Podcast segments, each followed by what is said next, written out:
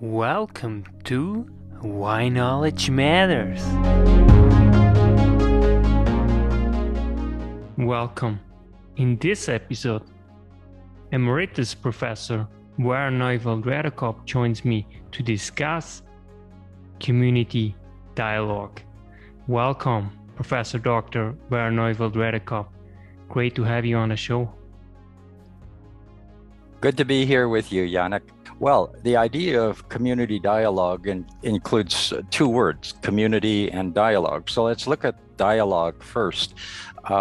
David Bohm, at one point, was really concerned about the big division in the scientific community between Einstein and Niels Bohr. And he wondered how to bridge this chasm because the two sides were not talking together in a meaningful way. And so he came up with this idea of dialogue, which from its Greek roots, dia means through and logos is meaning. So it's the free flowing of meaning.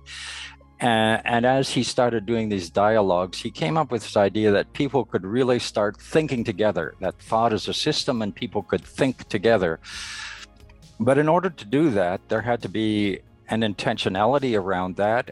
And there had to be what he called proprioception, that is a self-awareness. Proprio is the self, and ception, like perception, is becoming aware. So as each person became aware of what was the impact of the ideas and the communication on themselves, they could start tuning into their own emotions and becoming aware of their own thoughts, and then make a decision to share that, because that becomes data in the free movement. So suppose you say something that I find disturbing, I can say, oh, I found myself getting a little worked up about that, and I don't know why. And then the group together could say, okay, why was that particular idea disturbing? Instead of me just lashing out or becoming angry, I say, oh, let's look at why this happened. And so in this kind of open, non-judgmental atmosphere, it becomes possible to become really creative, because creativity flourishes where there's this openness to the ideas of others and a certain curiosity to probe what is there about that that's really promising, or what does that add to our shared understanding of things. So dialogue is one thing. David Bohm often had dialogues that were completely open-ended. There was no agenda, and it just flowed with the ideas of people. But one could have a generative dialogue around a question or around a challenge, and this takes on a life of its own. So community, it has to do with a group of people who in some way identify with one another and have a relational system such that what happens among them impinges each on the other. For instance, if you look at the city of Mostar in Bosnia as a community, it has these two clear groups of people. There are the Bosniaks on one side of the river, the Croats on the other side. So at one point, I led a seminar in 1999, which was just 4 years after the intense fighting, my seminars, when I did these kinds of things, were like community dialogues in that they had a dialogical space and people looked together at certain ideas and how they impinged on who they were. And so we had a bringing together of people from both sides, and they contributed to a mutual understanding. And at the end, there was an imam from the Bosniak side of the river who volunteered to collect all the papers and to type them all up so that they could build on their ideas. And he hadn't been across the river to the Croat side for 4 years. So that becomes a metaphor for how a community dialogue becomes the place of coming together of people from of different viewpoints. And if you can establish a dialogical space, then it becomes a place to build new relationships and to generate ideas and to transcend the differences. A fascinating concept.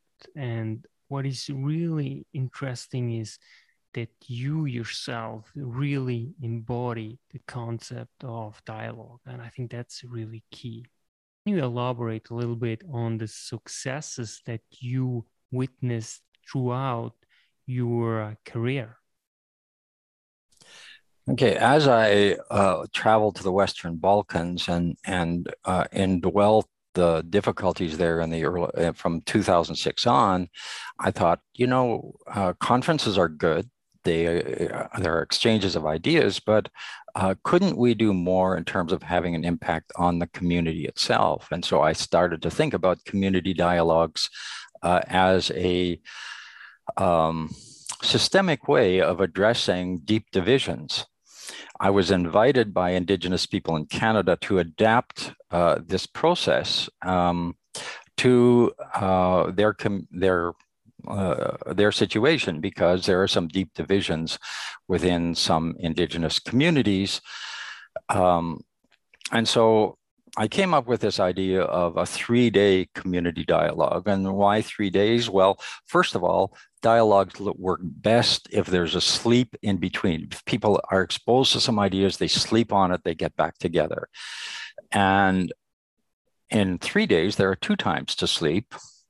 So people can reflect at another level each time along. And I thought 3 days is probably the maximum number of days that people could sort of get away to come together.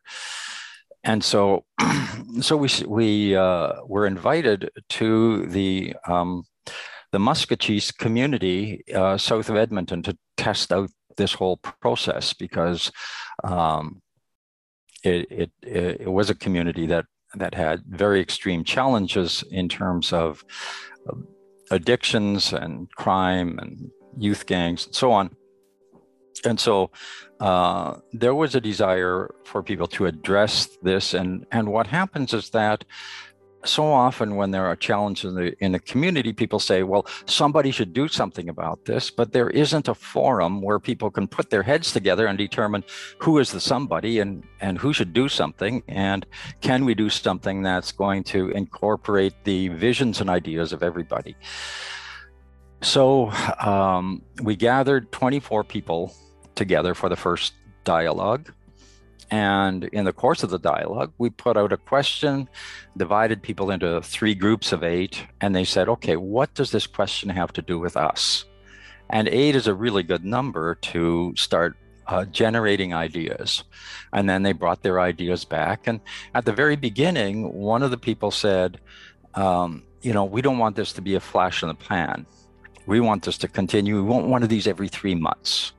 So the idea is to have a community dialogue every 3 months, and we sort of said for 10 years, because these things are not dealt with, you know, overnight. Like, you need a prolonged engagement to bring about change. The second dialogue involved Manley Begay, who's a really outstanding Navajo leader and thinker, and has been part of the Harvard study on native development. And they studied all the reservations in the United States that had done well and came up with a framework. So Manley was part of the community dialogue, and the second one had 48 people. And here's another part of a community dialogue. If you bring in the top expert and you start with some ideas that are well-founded, and then you riff off of the ideas, you build off of them and say, okay, what do those ideas have to do with us here? And it was a very productive dialogue. There were 48. So we doubled the number of people.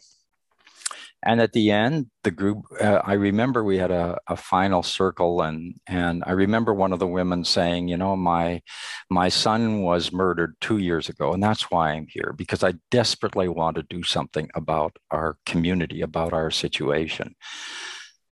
I was directly involved in leading these first two dialogues, but the third dialogue was completely organized by the community itself. So we had an overall facilitator, and then we had facilitators for the small groups that would work on this. And we had 105, indicating that there was a longing on the part of the people to do something about their own situation. And this one included a process of forgiveness. They called in elders.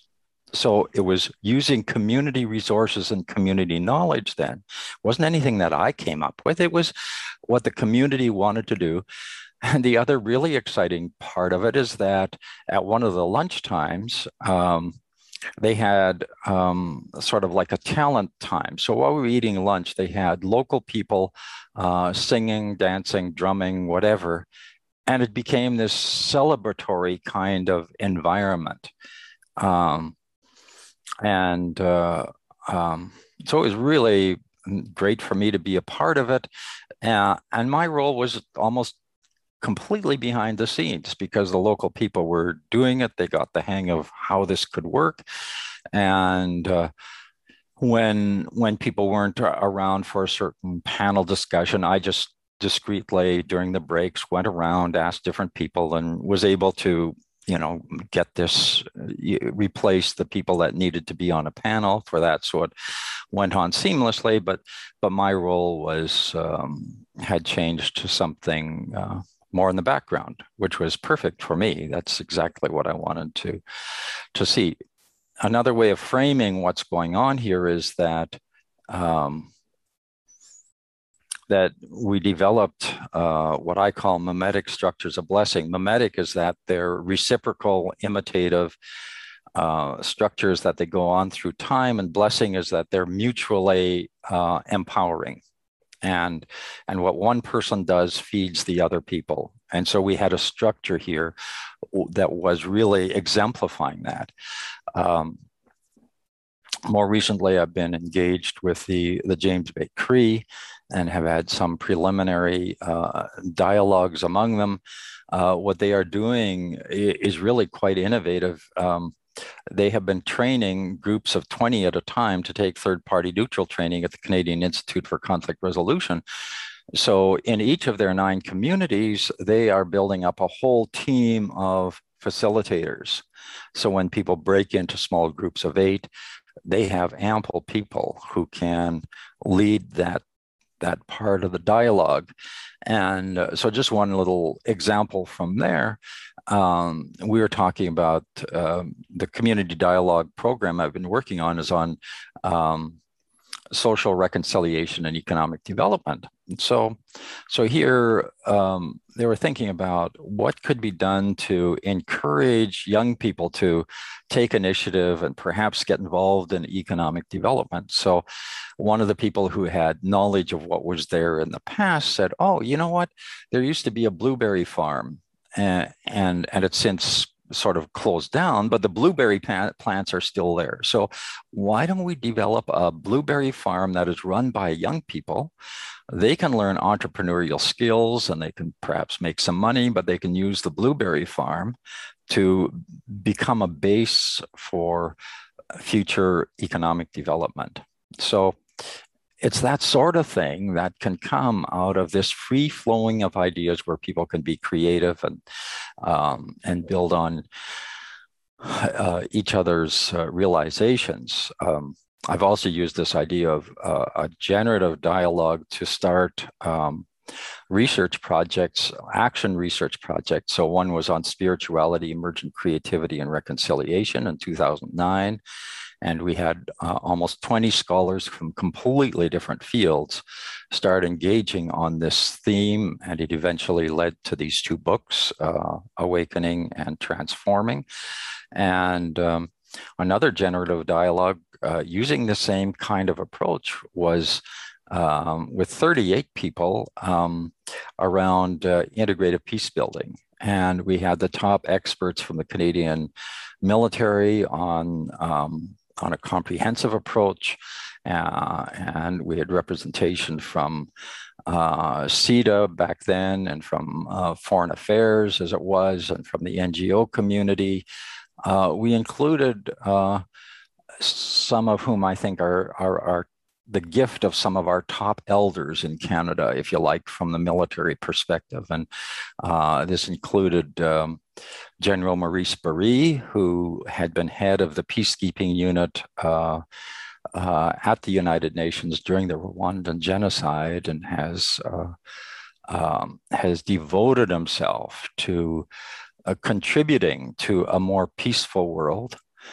And General John de Chastelain, another former chief of defense staff, and he was one of three mediators chosen to address the Northern Ireland conflict, and he worked for 13 years leading up to the Belfast Agreement, which put a formal end to the hostilities there.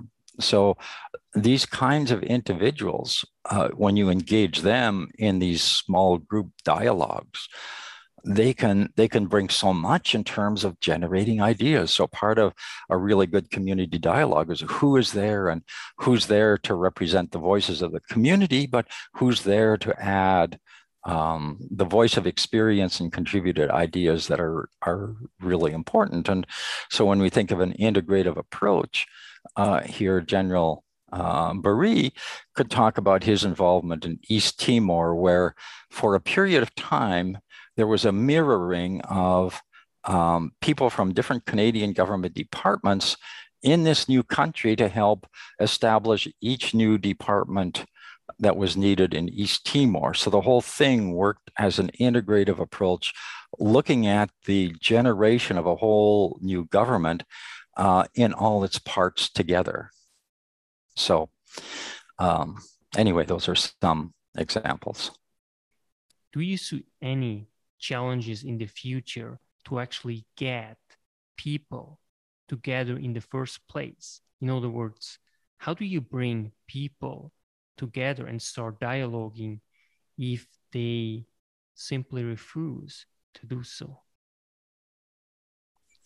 Yes, and I think what distinguishes the challenges that we have now, COVID, climate change, and I guess shifting patterns of governance and certain challenges that come through a sophisticated use of the internet, where you have misinformation that can be spread instantaneously, is that the challenges become really complex. And the determining thing about complexity is that there are so many variables and so many moving parts and so many things that are changing all the time. You can't go in with a logical approach that says, oh, first you do this, and then you do this, and then you do this, and then the problem is solved. So when it comes to climate change, you have the environmental challenges, which are enormous, but then you have things like if the ocean rises, then all of a sudden you have millions and millions of people whose homes are flooded, and so you have migrations. And so migrations then become a secondary problem that need to be dealt with. Then you have the matter of international agreements and how to get people to move toward appropriate targets.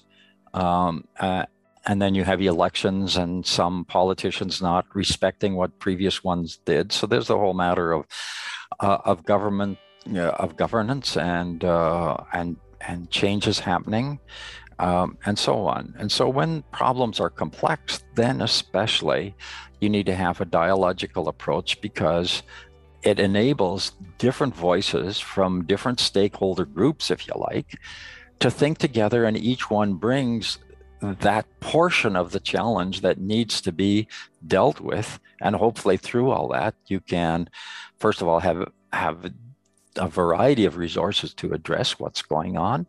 And there's the potential of emergent creativity, of new ideas coming out that could never have been predicted.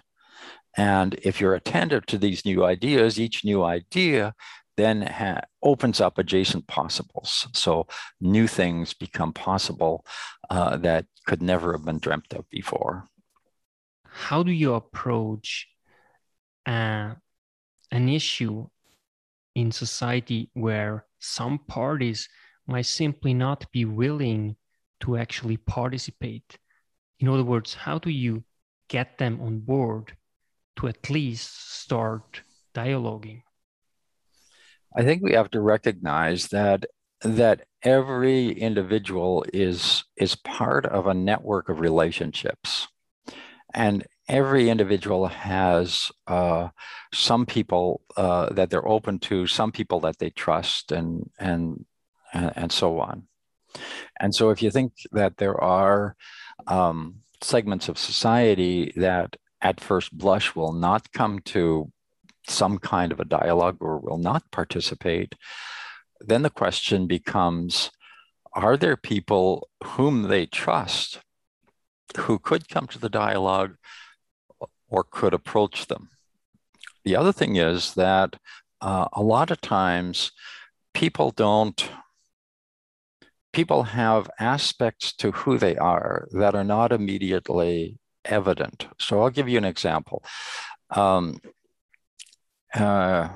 I think it was back in the 1960s or so that a group of young people in Italy, Sant'Egidio community in Rome, decided they wanted to do things to reach out to others to make life better. And they started by dealing with young people with difficulties. But then it came to them that every bishop in the Roman Catholic Church has to go to Rome every 5 years. So they said, oh, there are the people from around the world coming here, so let's offer hospitality. So they started reaching out to people coming to Rome, to the Vatican, and priests, bishops, whoever. And one of their friends was from Mozambique, a priest from Mozambique. He went back to Mozambique, became a bishop, and at this point, there was a civil war going on, really with all the killing and hurt and misunderstanding that you might imagine. So he got back to his friends at Sant'Egidio and said, you know, we've got this civil war. What can we do about it? Well, they said, the rebel group is communist, and we have lots of communists here in Italy. So let's talk to our communist friends in Italy, and they might have links with the folks over there. And sure enough, they were able to establish a link with the rebel group through their communist connections. So an invitation was extended to the bishop to go there. And he said afterwards that on his flight, he didn't know whether he'd get out of there alive. So he went there. And sure enough, when he met the rebel leader, it turns out they came from the same area. They knew lots of people in common, and they talked through the night. And their relationship then led to a process that brought an end to the Civil War. No one could have predicted when he got on that plane to go to the rebel territory that the rebel leader would be somebody with whom he could establish a close relationship of trust. I mean, it's that sort of thing that you have to be open to. And if you're persistent, if you have hope, for instance, you have a vision, a sense of expectancy that something could happen, then you keep trying things, and you don't give up right away. You keep trying things, and all of a sudden something in an unexpected way emerges that becomes the key to then moving ahead and making a difference. Professor Werner Neufeld-Redekop, it's always enlightening to listen to you. Thank you so much for being on the show. My pleasure. Thanks for listening. Werner Neufeld-Redekop.